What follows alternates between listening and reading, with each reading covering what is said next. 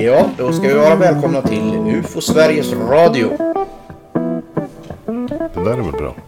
Är det inte? Har jag klippt lite. Eh, ja, då ska vi vara välkomna till UFO Sveriges Radio och ett nytt avsnitt. Jag heter Tobias Lindgren och vid min sida har jag Johan Gustafsson. Och ni som har hittat UFO Sveriges Radio får hålla ett öga öppet. För nu vet ni att vi har smugit ut våra poddar live. Och vad säger du om det Johan? Det är väl jätteroligt? Ja, det är klart. Vi har fått god respons hittills. Ni får gärna skicka in uppmuntrande kommentarer och förslag. Kanske nya poddämnen att göra någonting av framöver. Enklast är väl att ni går in på våra sociala medier. Ni kan använda våran e-post info ufo.se. Men vi drar väl igång dagens avsnitt Johan, eller vad säger du? Det tycker jag. Dagens ämne har vi valt att kalla någonting i stil med Feltänk vid rapportering av UFO-händelser till UFO-Sverige. Skulle du vilja utveckla det lite Johan? Ja, vi tycker väl att eh, det är på sin plats att diskutera saker och ting som folk gör fel i våra ögon när de rapporterar det de har sett till oss. Det kan ju vara en väldans massa saker som att man gör en eh, subjektiv bedömning av det man har sett som man egentligen inte har några objektiva fog för. Det kan vara att man eh, drar slutsatser som på samma sätt inte har någon motivering att dra och så vidare. Det finns väldigt mycket sånt och vi ser sådana exempel ganska regelbundet när vi tar emot eh, rapporter ifrån allmänheten. Vi pratar väl på här och diskuterar oss fram och får vi se vart det leder. Vi börjar med eh, den här rapportfunktionen som vi har på internet. ufo.se. Just det. Det är ju en vanlig inkörsport att lämna en rapport. Ja, vi kan ju säga lite vad det är för någonting då så att folk vet vad vi pratar om här. På ufo.se finns det en inrapporteringsfunktion som är den vanligaste vägen som folk använder när de rapporterar till oss idag. Digitalt idag, vi använder ju inte så mycket pappersformulär som vi gjorde förr. Vi tar emot rapporterna via inrapporteringsfunktionen och sparar ner dem i filer som vi fördelar i en, en årsmapp kan man säga över årets pågående rapporter. Och det är ju då huvudsakligen där som vi stöter på de här sakerna som vi ska prata lite grann om. Och en utveckling av det här är ju det gamla pappersformuläret som du nämnde här. Ja, just det. Det var ju det vi använde förr. Och det är ju så pass mycket större så att vi använder oss inte av så mycket på nätet för att det ska bli enklare att få in de här första uppgifterna då. Som vi har som bas för vidare utveckling. Ja, nej, det hade varit lite eh, jobbigt tror jag för de som rapporterar till oss att använda ett eh, flersidigt formulär. Så. så vi har bantat ner det lite grann och sen brukar man ta det kompletterande på mail eller telefon eller vad som nu passar därefter. Ja, för de flesta får ju en kontakt från oss för att vi ska kunna utveckla och vidare och, och då räta ut en del frågetecken vad det gäller vissa frågor. Precis. Vi har ju märkt att det blir en viss förbistring bara gällande de här enklare frågorna som vi tycker känns enkla. Vi kan ju börja med en avståndsbedömning har vi en fråga som vi säger. Ja, det är ju ganska vanligt när folk ser saker och ting som de skickar in till oss. Att de har försökt att uppskatta vilket avstånd det de har sett har befunnit sig på. Det är ju så att det är ju faktiskt väldigt svårt. Det allra mesta som vi inom UFO Sverige får in är ju ljusfenomen kväll och nattetid. Va? Då är det väldigt vanligt att folk som ser någonting på himlen de kanske står på sin balkong och ser ett ljusfenomen ganska lågt på himlen bort mot horisonten. Som de står och tittar på under en period. Det, det kan vara ett punktformat ljusfenomen helt enkelt. Inte helt olikt en stjärna. Och så skriver de då i sin rapport att det där föremålet var max 500 meter bort. Men jag tror att det kanske var ännu närmare, uppemot 200-300 meter. Men hur är det egentligen med det? Är det verkligen möjligt att göra en korrekt avståndsbedömning endast med ögat som hjälpmedel? Det är det ju faktiskt inte. Det är ju så att för att kunna göra en avståndsbedömning så behöver man ett referensföremål bakom det föremål som man tittar på. Har Då menar inte- du att det här referensföremålet ska vara känt? Precis. Om man har exempelvis en eh, bergsvägg eller ett träd eller vad det nu handlar om. Någon form av terrängföremål. Som man ser det här föremålet mot bakgrund av. Och man vet avståndet till det här eh, terrängföremålet. Då kan man säga ett maxavstånd. Man kan fortfarande inte bestämma avståndet för man kan bara säga att det är någonstans mellan min position och det här berget eller vad det nu handlar om. Men har man inget sånt då är faktiskt inte de mänskliga sinnena kapabla att göra en avståndsbedömning. Vi kan inte avgöra hur långt bort någonting är för vi har inga instrument som skickar ut en, en signal som studsar mot ett föremål och sen kommer tillbaka och berättar vilket avstånd den var på. Utan vi, vi ser ett föremål och har ingen som helst möjlighet att binda det till någonting på ett känt avstånd. Och den mänskliga hjärnan är väl heller inte konstruerad för att bedöma väldigt långa, stora avstånd. Jag Nej. tänker mig exempelvis sådana här bolider. Nej. Vad jag tycker mig ha sett genom åren när jag har jobbat med de här rapporterna som vi får in är att någonting som folk ofta går på när de försöker eh, bilda sig en uppfattning om storleken eller om eh, avståndet. Det är eh, storleken på föremålet i, i synfältet. Det som kallas för vinkelstorlek. Hur stort någonting är i ens synfält. Exempelvis kan man ta en stjärna och fullmånen. En stjärna är ju egentligen en, en sol då. Och den är ju långt mycket större än vad, än vad månen är. Vinkelstorleken är ju även en fråga i det här formuläret som vi har med. Och den ser vi också en del problem med. Fler problem skulle jag vilja säga. Det är nog... Den är lite mer avancerad så du kanske får reda ut hur, hur, eh, varför vi vill ha den och vad är Precis. vitsen med den. Ja, men om man tar den här stjärnan och fullmånen som exempel. Stjärnan är mycket mindre än fullmånen i synfältet. Trots att den är så mycket större i verkligheten. Och det beror ju på avståndet. Och det är ju vad man eh, pratar om när man pratar om en vinkelstorlek. Hur stor del av ens synfält tar ett föremål upp? Ju större föremålet är, ju närmare verkar observatörerna tro att föremålet är. Men så behöver det ju inte nödvändigtvis vara. Och problem med att uppskatta vinkelstorleken ser vi ju ganska så regelbundet också. Hur stor är fullmånen på en armlängds avstånd, Tobias? Varför använder vi oss av begreppet armlängds avstånd? Innan jag kommer in på månen. Ja, på en armlängds avstånd så har man ju... Likadant, de flestas armar är ungefär lika långa så man kan göra en bedömning mellan olika människor. Ja, nej det här med månen är ju helt fantastiskt svårt att rent spontant förstå. När man ser den komma upp över horisonten är den ju jättestor. Ja, just det. Men eh, rent matematiskt Så är den. så är den inte speciellt stor. Den är väl som en ärta skulle jag säga. En ärta ungefär. En halv centimeter ungefär på en armlängds avstånd. Och det är betydligt mindre än vad de allra flesta tror. För ett sånt här feltänk det är ju när folk försöker uppskatta storleken utan att egentligen förstå hur storleken brukar vara på ett föremål på, på natthimlen. Och de eh, kan säga att det där var uppskattningsvis 3-4 cm stort på en armlängds avstånd. Han hade hållit en linjal på en armlängd avstånd rakt framför det här föremålet. Då hade det tagit upp ungefär 3 cm på den här linjalen. Kan det låta när man pratar med ett vittne. Och sen frågar man efter det. Om det här föremålet då hade stått rakt framför fullmånen. Tror du att det hade täckt hela fullmånen då? Och då blir svaret nej. Vilket ju blir ganska så motsägelsefullt. Många nästan skrattar till vid den liknelsen där att nej, den var ju mycket mindre än fullmånen som är så stor. Ja, så kan det ju faktiskt bli. Och ändå så har de gett ett vinkelmått som är åtskilliga många gånger större än fullmånen. Så att där blir det ju lätt problem. Va? Vad skulle man kunna rekommendera folk att göra för att förstå det där bättre? Ja, det bästa är väl om de helt enkelt tar en linjal, går ut och tittar på himlen och håller upp linjalen framför föremål som de ser. Kan vara bara en vanlig stjärna som inte tar upp mer än millimeter. Kan det vara fullmånen men det kan vara ett flygplan på olika höjder också. Ska man titta på föremål på avstånd. Man kan titta på skorstenen på huset mitt emot och sånt. Ja, det är ju väldigt bra att mäta, kolla andra saker, människor, hus, bilar, vad som helst för att få en begrepp om hur det här fungerar med linjalen. Ja, precis. För att få, få sig en uppfattning.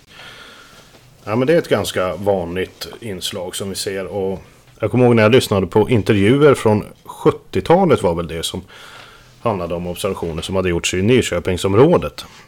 När folk då fick den här frågan om hur stort föremålet var på en armlängds avstånd så gjorde de en uppskattning som tog med samtliga föremål som de hade sett, för de hade sett flera stycken. Då kom man fram till att om deras storleksbedömningar skulle vara korrekta då skulle de här föremålen tagit upp halva himlavalvet och det hade de ju naturligtvis inte gjort. Så, så fel kan det gå. Va? Och det finns andra saker som eh, man stöter på också ibland. Som hur stort var föremålet? Ja, det var som en apelsin ungefär. Ja, det vet man hur stor en apelsin är. Ja. Men hur stor är en apelsin när du håller den i handen och äter den? Eller hur stor är den när den ligger fem meter bort ifrån dig? Ja, vinkelstorlek på en fem meters apelsin är inte lätt att rent spontant förstå. Så det, det kan vara lite sådana där problem som man stöter på. Vi har även en fråga om, om höjdvinkeln. Den är också väldigt svår att uppskatta. Vad är höjdvinkel då? Jo, det är ju hur högt någonting är i synfältet. Det är ju... Man skulle kunna säga gradtalet mellan, mellan marknivå och rakt upp över huvudet. Ja, det kan man säga. Man har ju noll grader ungefär i ögonhöjd va? vid horisonten. När man tittar rakt fram mot horisonten. Ja, precis. Och så har man eh, det som kallas för zenit, alltså 90 grader rakt ovanför huvudet. Och just det där med vart en position rakt ovanför huvudet är kan ju vara väldigt svårt för folk att förstå. För att om man ber någon peka upp i zenit då är nog chansen ganska stor att de pekar i kanske 70 grader. Håller upp armen ganska så mycket men inte riktigt till zenit. Och olika gradtal här emellan är ju mm. väldigt svårt för gemene man att, att ha någon uppfattning om. Det är väldigt svårt och det genomgående är ju att folk tror att ett föremål har en mycket högre höjdvinkel än vad det egentligen har. Man kan ju säga så att eh, när de uppskattar en, en höjdvinkel på 45 grader som ju då är halvvägs upp till zenit. Då kan man anta att det kanske handlar om 30 grader. Och det, det, det ser man ju tydligt när, de, när man har en person nära och de ska peka. Och de sträcker ut handen och pekar på en viss gradtal. Ja siffran och den vinkeln som den själva, som armen har brukar ju aldrig stämma överens. Nej, de är inte alltid synkade direkt. Vi hade en rapport för några månader sedan, som du kanske kommer ihåg. Där vi hade ett eh, par personer som hade sett ett föremål i vad de uppskattade som 90 grader. Men det fanns ett allvarligt problem med den bilden. Och det var ju nämligen att de hade stått inomhus och tittat på det här föremålet. Ja, taket borde ju komma i vägen. ja, det tycker man ju. Så då började vi fundera i vart de hade ett fönster i taket. Ett glastak eller ett eh, fönster, ett eh, takfönster. Hade de något glastak då? Det, jag tror aldrig riktigt vi kom så långt. Det vart en icke-fråga till slut. Är det något mer i de här formulären direkt på nätet som du tycker att folk inte greppar riktigt som vi, behöver, som vi alltid behöver förklara extra? Vi har ju en, eh, ett visst problem med folks bilder när de skickar in dem. Det kommer ju via formulären. Och det tror jag att vi skulle prata lite grann om. Det kommer vi fram till. Jag tänker mer på de här att vi har lite problem att, att de här orden som vi använder att de, mm. för, efter de känns så enkla för oss. Ja. Men de kan vara svåra att förklara, förstå för en rapportör i, ja. i läget då när de ska rapportera.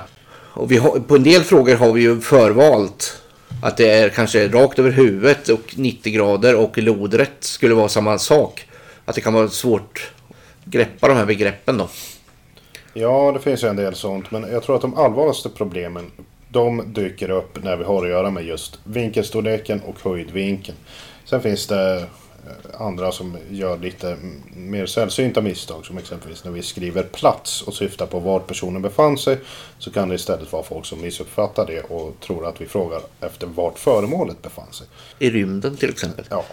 Och då kommer vi in lite på det där med begreppsgrejer här. Många, när de berättar om sina upplevelser så säger de att det är oförklarligt.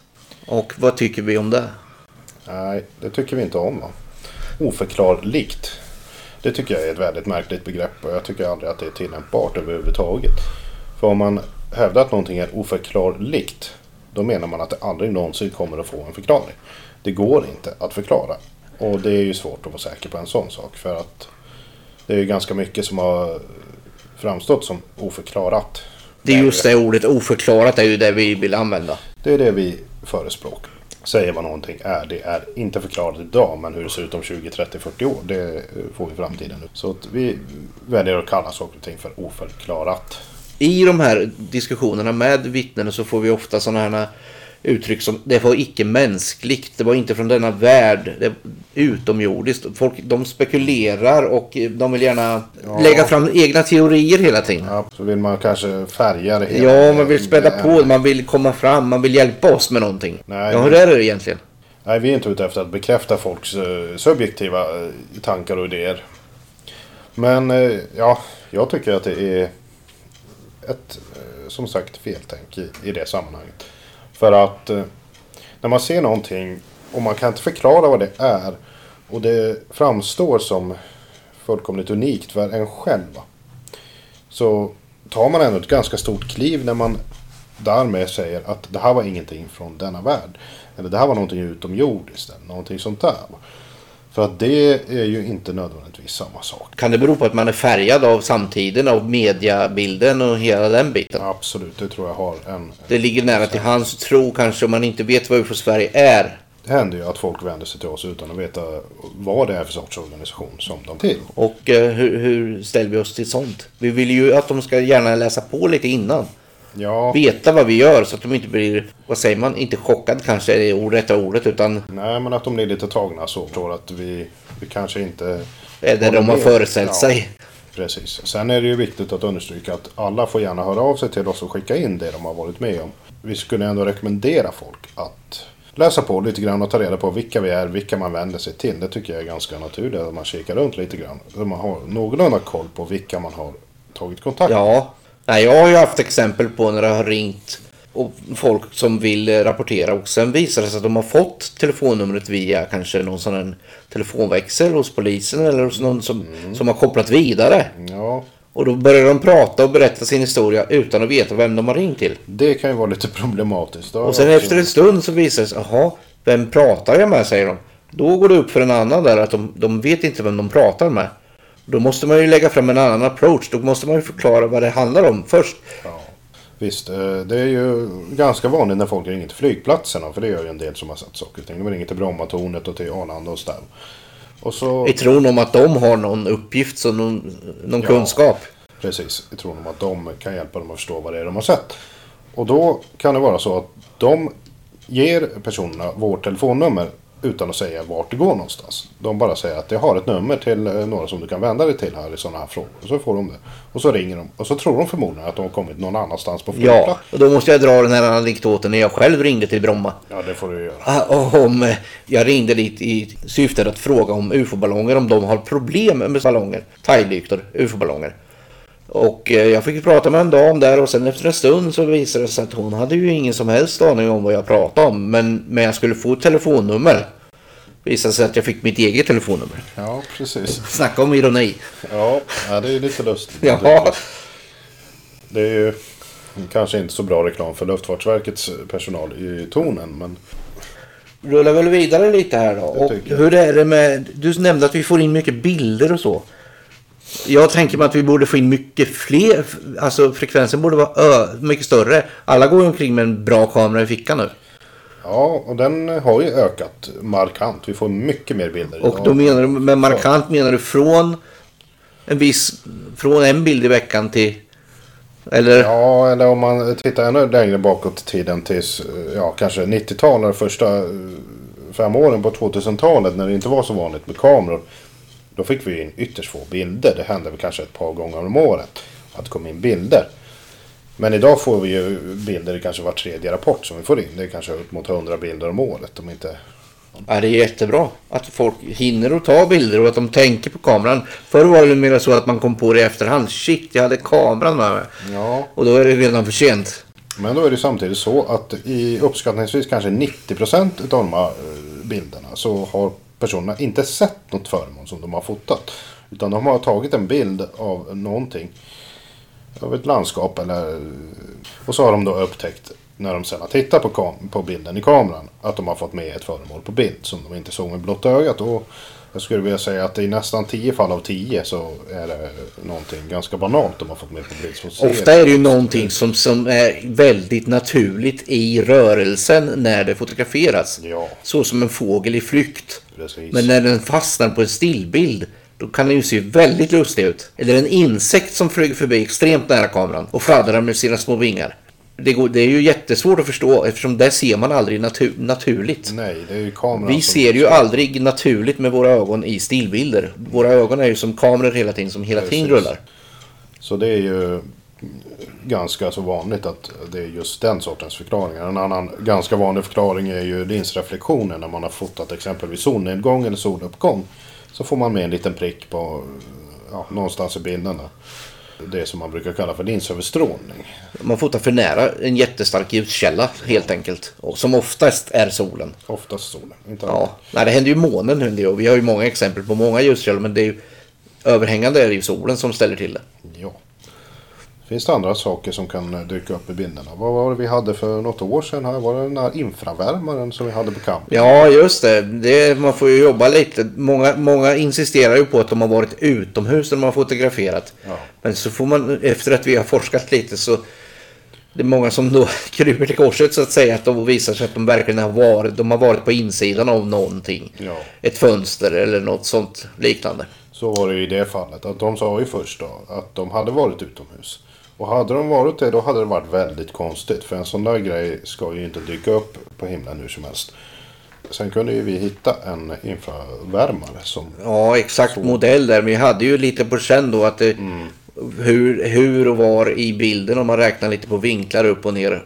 Var den skulle vara då. Och då visade det sig att den skulle vara bakom personen upp en bit över.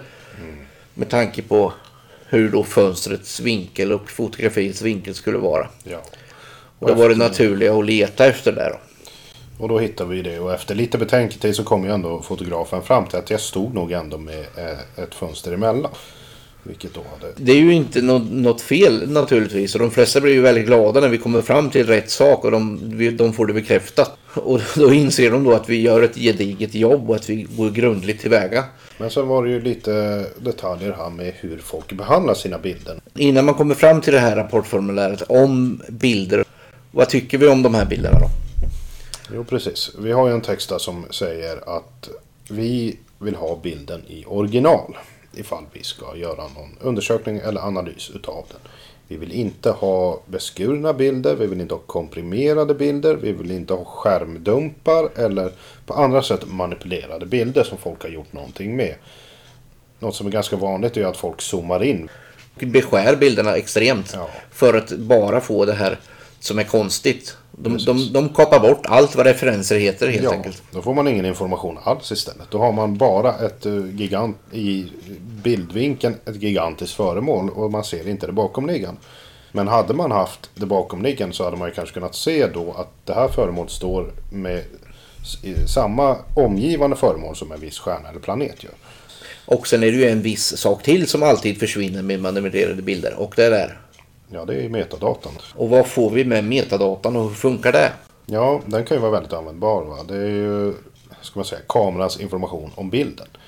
Det säger datum och exakt tid och så exponeringstid och sådana där grejer. Va? Lite tekniska detaljer. I vissa fall så får vi även koordinater då, platsinformation från var bilden är tagen. Mm, det kan ju också vara till väldigt stor hjälp. Tid och datum är ju av väsentlig art. Ja, det vill man ju aldrig. Ja, även om vi inte har bilder så vill vi ju alltid ha det. Ja, För det gör det ju mycket, mycket enklare att, att efterforska någonting. Ja.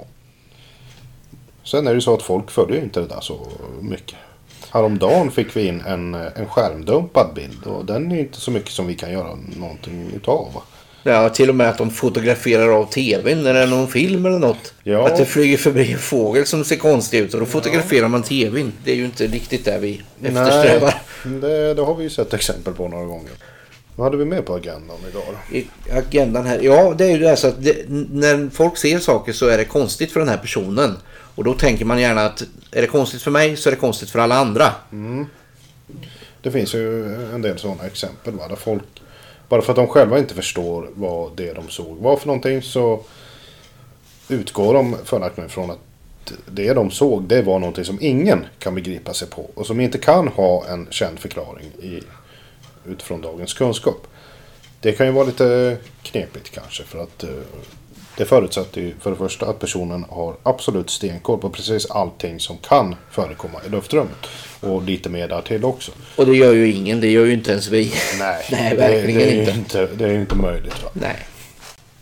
Nej, man får ju vara lite ödmjuk för det här naturligtvis. Skippa allt vad prestige heter. Vi är ju inte ute efter för att jaga någon eller sätta dit någon. Vi vill ju veta den bakomliggande orsaken till en viss händelse. Ja, och det är klart det kan vara lite, lite av en personlig touch för somliga. Att få veta nej det var bara eh, någonting ganska banalt som du såg.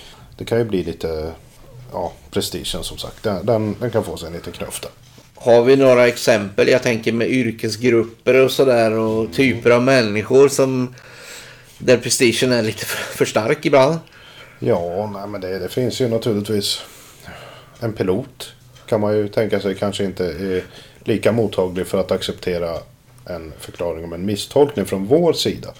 För att han eh, kanske tänker att han själv har koll på precis allting som finns i Och luftrummet. det där ligger ju nära om man tänker på poliser. Många har ju för, för, föreställningar om att poliser skulle vara väldigt bra på att iaktta saker. Ja, det hör man ju ganska ofta. De brukar använda begreppet eh, i dokumentärfilmer där de kallar poliserna för trained observers, alltså tränade observatörer. Och det är de väl på sätt och vis, men inte gärna över saker och ting som finns på himlavalvet. Nej, och sådana här spontanfenomen som inte, man kan inte välja att eh, se dem. Nej, precis. Ju- vi har ju samma perceptuella förmåga allihop, alltså tolkningsförmåga, hur vi uppfattar saker och ting. Hur hjärnan uppfattar och tolkar saker och ting. Den fungerar precis likadant hos allihop. Och det spelar ingen roll vilken yrke, yrkesmässig utbildning man har för den saken. Det kan ju gå Nej. lika fel för en polis som det kan göra för en lokalvårdare. Ska vi komma in på det här ämnet med illusioner? Om, om ni har sett den här filmen som heter Ghost Rockets som handlar om UFO Sveriges liv och leverne så att säga så finns det en, eh, en eh, människa där som säger att, att folk har jox i ögonen. Ja, just det. Den minns vi. Den minns vi, jag får väl ta på mig den då. Ja. Jox i ögonen och jag eh, säger då att eh, jag inte har upplevt det här jox i ögonen. Hur skulle du vilja, hur förklarar du det? Att du inte har upplevt Nej, inte att jag inte har upplevt det. Jag menar, menar mer allmänt att, att det som jag tror är jox i ögonen på folk. Det är ju inte jox i ögonen på folk på, på det viset. Ja, det är ju lite humoristiskt sagt. Ja. Ja, är det illusioner eller vad är det? Vad är, vad är det som jag menar? Ja, men det vi pratar om det är ju, eh, som du säger i filmen också, när folk ser satelliter som åker typ zigzag fram över himlen. Och en stjärna som eh, står stilla och sen helt plötsligt börjar röra sig lite fram och tillbaka och upp och ner och sådär. Det är ju en känd illusion som kallas för den autokinetiska effekten. Och det är ju någonting som beror på att vi har svårt att eh, fokusera. Våra ögon har svårt att fokusera på ett föremål som syns mot himlen som bakgrund utan bakomliggande referenser. Det finns ingenting att fästa föremålet vid. Och det gör ju då att det kan börja hända konstiga saker med sådana här eh, punktformade ljusfenomen handlar det främst om då. Det är någon fysiologisk grej som gör det i ögat alltså. Ja, det har absolut ingenting med yttre objektiva verkligheten att göra. Utan det, Och då får man en upplevelse av, av den här rörelsen. ja, precis. Den ser ut att röra sig. Men man kan inte rent, man kan inte förståndsmässigt förstå att det beror på ögat. För man känner ingenting. Nej, nej, så, så är det ju. Ja. Och det är väl mest om man känner till den effekten som man själv förstår att det är den som spelar en ett spratt när man ser sådana här saker. Ja. Det har jag själv varit med om. Jag har upplevt den autokinetiska effekten flera gånger och den kan vara lite underhållande och, Och hur, hur, hur, eller vad säger du då om, om att jag inte har sett den? Vad, vad tror du att det kan bero på? Ja, det, Är det för att jag inte förstår den eller är det för att jag i, verkligen inte har upplevt den? Ja, det kan jag inte svara på. Men det, Är det vanligt? Alla har den där eller? ja, den kan ju hända allihop. Den är inte sjukdomsbetingad eller någonting sånt. Va? Som många ofta kan tro när man nämner subjektiva illusioner. Då tänker folk, att han tror att jag är knäpp i huvudet. Men absolut, så är det absolut inte. Va? Utan det där är ju någonting som händer alla. I alla fall kan det drabba allihop. Och det är inte knutet till någonting. Inget slags störning eller någonting sånt. Utan det händer med fullt friska individer. Men det är, det är ljuspunkter på himlen vi snackar om under Ja, mörker. ja. Det är då du upplever den som, som starkast. Det kan ju hända under dagen också eftersom man saknar referenser i samma utsträckning då med. Men vi får vanligtvis in den i mörk. Jag tänkte göra en snygg övergång till nästa, nästa grej här då som är stjärnor och planeter och så vidare. Och eh, det här med att folk, folk sen säger men rapportörer ofta nämner Polstjärnan i sammanhanget. Ja. Det här objektet som jag såg det var betydligt ljusstarkare än Polstjärnan och det flög över horisonten. Det ser vi väldigt ofta. Och eh, folk eh, skriver också att Polstjärnan stod till vänster, höger eller över under det här föremålet som jag såg. Men nu är det ju så att Polstjärnan, den ser ju inte folk. Det har något med namnet att göra. Pol, stjärnan. Ja, Nordpolen. Det, Ja. Man använder ju den här stjärnan för att orientera sig mot norr. Ja, och så är den ju väldigt ljussvag. Och den står väldigt högt upp på himlen. Vilket gör det väldigt svårt att Ja, se den. det är nästan zenit skulle man säga. Ja. Härifrån. Vi bor ju väldigt långt norrut på jordklotet. Den är det ju inte som folk ser. Utan vanligtvis så är det något helt annat. Typ Jupiter eller Venus eller Mars eller Sirius. Eller någon sån där starkare variation som de har sett när de tror att de har sett Polstjärnan. Då kan man ju undra varför de väljer att säga Polstjärnan. Och det är väldigt många som gör det Ja. ska vi understryka också. Vi ser det Om det är någon av våra lyssnare som vet varför folk nämner Polstjärnan. Om det beror på att man lärde sig det i skolan någon gång eller sådär så får man gärna höra av sig till oss. Ja, det är vi ju intresserade av. För vi vet inte riktigt vad det beror på. Att just Polstjärnan nämns hela tiden. Är det något historiskt? Den gick under namnet Nordstjärnan länge, länge. Jag tror ju att det beror på att det är den enda stjärna som folk känner till. va? Det är den de har fått lära sig någonting om i skolan. Och det har nog mer med navigationen att göra. De fick lära sig att Polstjärnan användes för orientering. Man Ja. kunde navigera efter den. Och av någon anledning så har den fastnat. va. De har lärt sig... Det är den man drar till med när man inte har något annat att säga. Man Ja, vet att det finns stjärnor men... Ungefär så. Man tänker, Ja. okej det där är en stark stjärna. Vad kan det vara för stjärna? Ja men det är den där Polstjärnan. Den är, har man ju För det är den enda jag känner till. Ja, ja, nej, men det, Ja, men det kanske inte ens är så, utan det är bara att man har en stjärna och drar till med den. Ja. det är lika bra det. Mm. Nej, i själva verket är ju Polstjärnan nummer 45 i ordningen på ljusstyrka. Så det den ligger långt ner i ljusstyrkeordningen. Det är ju alltid roligt att dra den här vitsen med eh, vilken som är den starkaste ljusstjärnan. Ljusstarkaste stjärnan. Ja, sa jag tvärtom. Du eh, skulle då säga vilken... Ja, den starkaste här hos oss är ju mig veterligen Sirius. Och då ska ju jag då vara rolig och säga att det är faktiskt solen. För den är ju faktiskt ljusstarkare. Ja, ja, ja. Många miljoner Den gånger. där, den Ja. tror jag att jag har gått på förr någon Ja. gång också. Ska vi säga något om hur magnituden funkar då? Magnituden är ju lite knepig så. är alltså ljusstyrkan jag menar. Ja, den växer ju mer än bara med det dubbla varje gång. Man. Den är logaritmisk. Den är inte alls sådär logisk att förstå sig på. Vad ska man ta för att folk ska ha en uppfattning på ett ungefär? Om vi ska ta solen då exempelvis. Den är det, det är det starkaste folk kan tänka sig. Minus 26. 26 där. ja. Skalan är ju bak och fram. Ja, så minus blir starkare, plus blir svagare. Ja. Det, är inte, det är inte lätt att förstå. Men enkelt kan man säga då att solen är på minus 26 och sen får vi gå till nästa objekt som är fullmånen. Den ligger på Mm. ungefär på minus 12. Sen kommer vi ner mot sådana här artificiella objekt som eh, iridiumsatelliter. Då kan vi nästan komma upp till 9 om vi har tur. Ja, det kan bli ordentliga blixtar där. Det är väldigt ljusstarkt. Nära. De kan skicka stora skuggor på marken. I den vevan då ska vi ju säga då, och inte göra någon besviken att de här Iridium-satelliterna nästan tjänat ut sin, eh, sin kapacitet. Så nu, nu kommer det ett nytt eh, paket med något som heter Iridium Next. Och de kommer inte att flasha. Så vill ni se de här Iridium-blixtarna så ska ni gå ut nu. Ja, Ni ska det ta tillfället i akt. Är De ju kommer säkert att vara kvar på himlen ett tag men, men, men de här starkaste blixtarna kommer att avta med tiden. Mm. Det är inte många år kvar. Ja, det är trist. De är Ja. ju väldigt kul att kunna gå ut och titta på. Absolut. För de kommer ju förutse och bestämma i tid. Man kollar i något program, till exempel Heavens Above, så kan man se när den ska komma. Så går man ut och kollar. Och det finns ju så appar för det här med, så man kan stå ute och bara titta och så kommer de. Och det blir jättehäftigt. Hur är det med, med ljusstyrkan på bolider då? Rymdstenar? Oj. Ja, är- jag, jag tror aldrig jag har hört en uppgift om en magnitudstyrka på en bolid. Tror, vad tror vi? Är de, upp, är de högt uppe? Ja, ja, ja. När, de, när det är de här riktigt starka grejerna, då tror jag att de är väldigt högt uppe. Vad ska man tänka sig? Ja, en eh, minus 20 kanske? Ja, då, det är sådana som slår ner. Alla den här som slår ner i Chelyabinsk i Ryssland. Ja.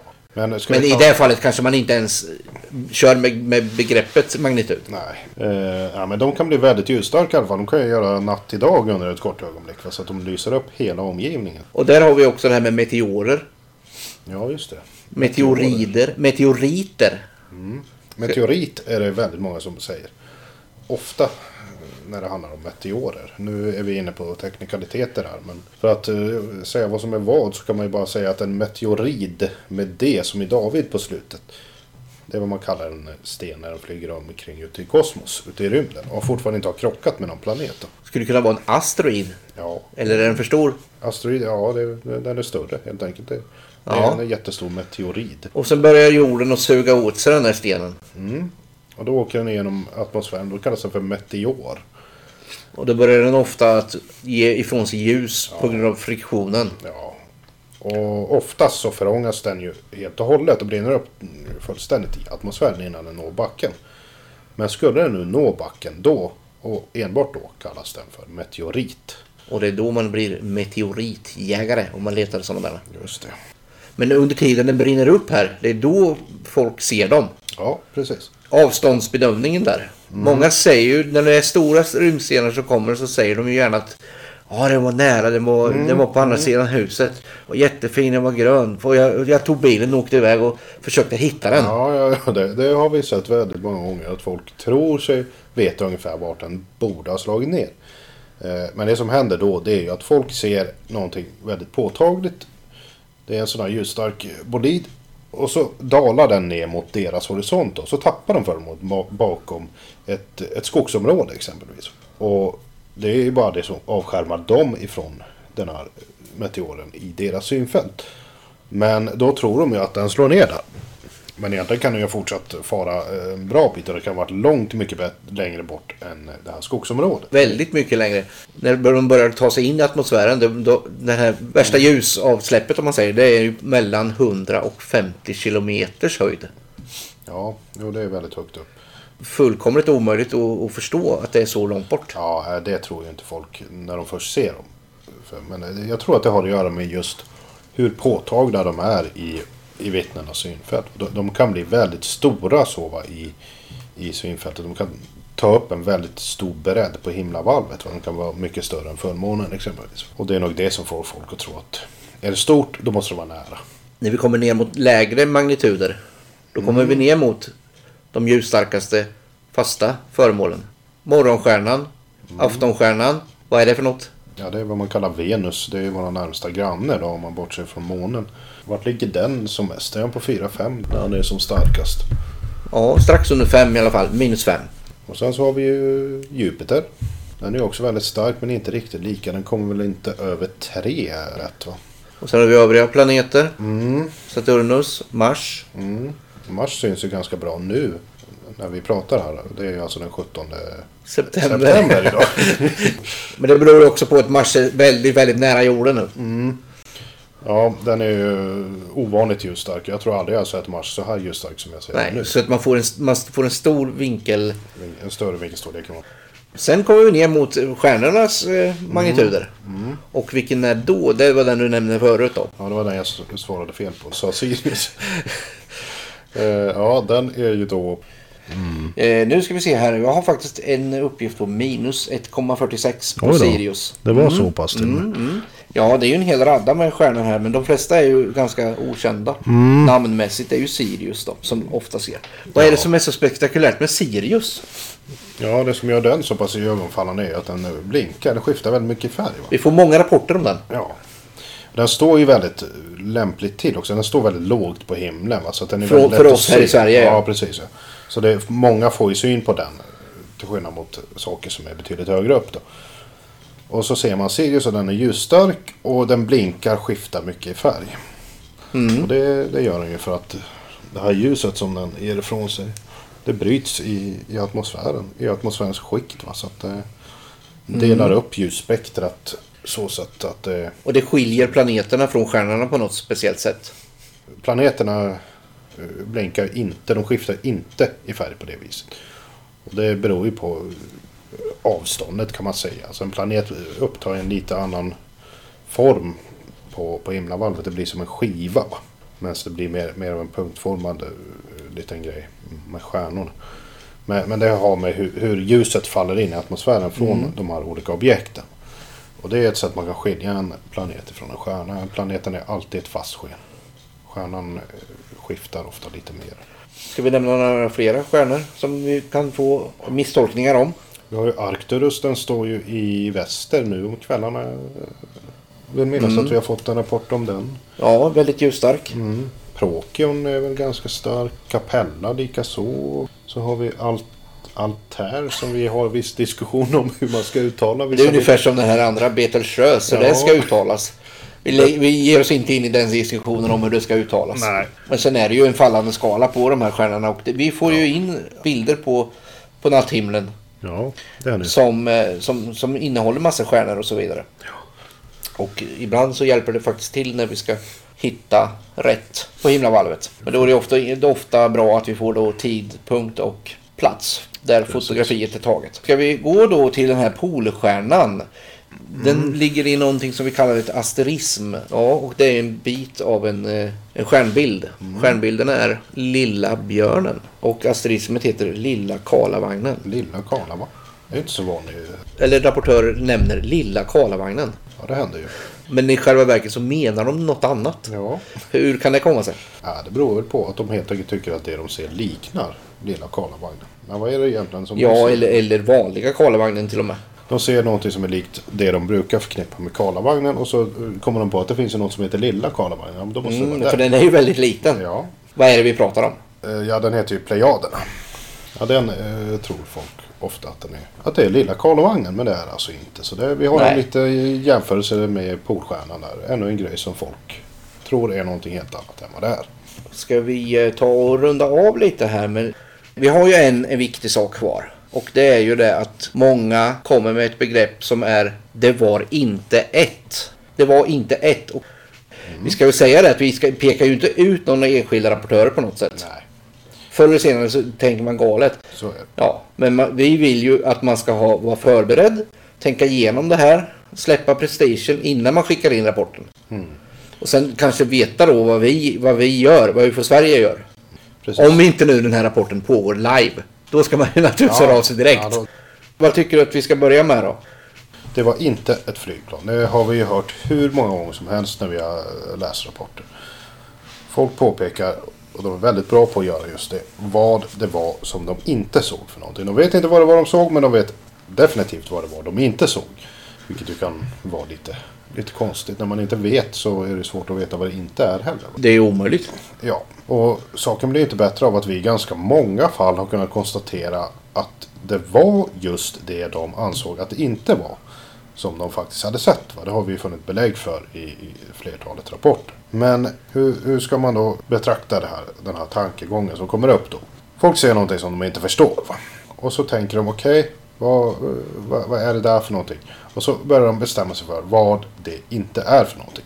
Det kan bli en lång lista på grejer vad det inte är. Det skulle kunna bli väldigt långa listor. Vi tycker snarare att förstår man inte vad det är för någonting då ska man hålla sig till att inte... Man ska inte vara kategorisk då. Man ska inte utesluta något. Nej, jag vet inte vad det är. Punkt. För det är ju faktiskt så att väldigt få människor har en bred koll på hur allting på himlavalvet kan te sig. Just det här med flygplan exempelvis. Så det är ju väldigt många som inte har någon koll på hur ett flygplan kan se ut ur lite ovanliga vinklar. Va? Det är ju svårt. Det kan ju inte vi Och ha på heller. extrema avstånd. Ja. Så hur kan de då ha en bestämd uppfattning om att det ändå inte var det de såg? Det är där det blir lite knepigt och där som sagt får vi rekommendera folk att tänka till lite grann. När de skickar in rapporten till oss så... Ja, det gör man väl i syfte att få veta eller få att man inte har riktigt greppat den här grejen man har sett. Ja, Och man, vill, man behöver lite assistans med att reta ut frågetecken. Då, då är det kontraproduktivt att tala om för oss vad det inte är. ja. Där kan man ju känna lite grann ibland att vart kommer vi in i bilden? Varför behövs vi? Va? För att du, har ju redan listat ut allting som det inte är. Ja, Där får man ju vara, försöka vara lite ödmjuk mot sig själv tycker jag. Och tänka att kan jag verkligen, och har jag verkligen fog för att säga vad det inte är för någonting här. Tänk efter så en gång till innan man skickar rapporten. Och för de, säger ju inte att det, är- det, är- det inte en bil. nej, Och det är inte ett träd. Och det är inte en häst. nej, Nej, för det förstår man ju att de flyger inte omkring. ja, Man tar något som flyger. ja. Jo, det är inte en ballong. Det är inte en helikopter. Ja, man tar något, något av de tänkbara alternativen och utesluter det kan man väl säga. Är det för att man önskar att det ska vara något, något märkligt, något konstigt? Tror att folk har sin bestämda uppfattning om att det de såg, det var inte det de påpekar. Det var inte ett flygplan, men Nej, nej, men vad är det de vill tror- att det ska vara? Det låter ju som att frågan implicerar någon, någon typ av önskemål. Ja. Eftersom det inte var ett flygplan så måste det ha varit ett flygande tefat. ja, I alla fall någonting eh, ovanligt eller Oförklarligt. ja, just det. Nå- någonting utöver det vanliga. Någonting som, inte, som man inte ser varje dag. Va? Flygplan Ja. ser man ju hela tiden. Och fåglar och allt vad det nu finns som man ser utan att tänka på det. Ja, jag tror att det också handlar om att de vill understryka att det de såg Eftersom att de hör av sig till oss. När de har kommit så långsamt att de vill höra av sig till UFO Sverige. Ja, Då vill de verkligen att det ska vara något, något, något för mer. Ja, det ska inte vara mystiskt. någon grej som vi känner till. nej. Det var, liksom, det var inte ett flygplan. Så att jag, jag har vänt Så jag har befo- jag har- Ja, jag har man- fog för min rapportering. Ja. Liksom, lite så ja. Det finns nog olika orsaker bakom olika individer där kan man tänka sig också. Om man, om man hoppar över dem där då skulle de slippa då att, ja jag vet inte om folk skäms för att de har sagt fel eller för att vi ger dem för förklaring. Men man skulle ju hoppa över den biten gärna. Ja, det skulle man kunna göra. Sen behöver ju inte folk sk- skämmas för att de säger fel. Nej men det är ju det vi är till för att vi vill ju rätta ut frågetecknen och hitta guldkorn bakom de här misstolkningarna som vi, Absolut. som vi samlar in. Absolut. Hade vi inte gjort det hade vi inte fått. Då hade vi inte fått in... eh, Nej, och då hade vi ju inte haft något att jobb, jobba med. Vad tycker du? Har vi fått med det mesta nu? Ja, jag tycker väl att vi har betat Det av kanske skulle kunna bli ett avsnitt till om sådana här saker. Det är absolut inte omöjligt. Det finns väldigt mycket man kan prata om i, i det här avseendet. Ja, ja, men vi tackar väl för den här gången och eh, hoppas att vi hörs snart igen. Det får vi göra. Och så, så säger vi till lyssnarna att de inte ska glömma att höra av sig om de har några spörsmål eller sådär. Vi tar gärna emot önskemål om vad som ska diskuteras i UFO Sveriges Radio. Det tycker vi. Då säger vi hej då. Hej då! Thank you.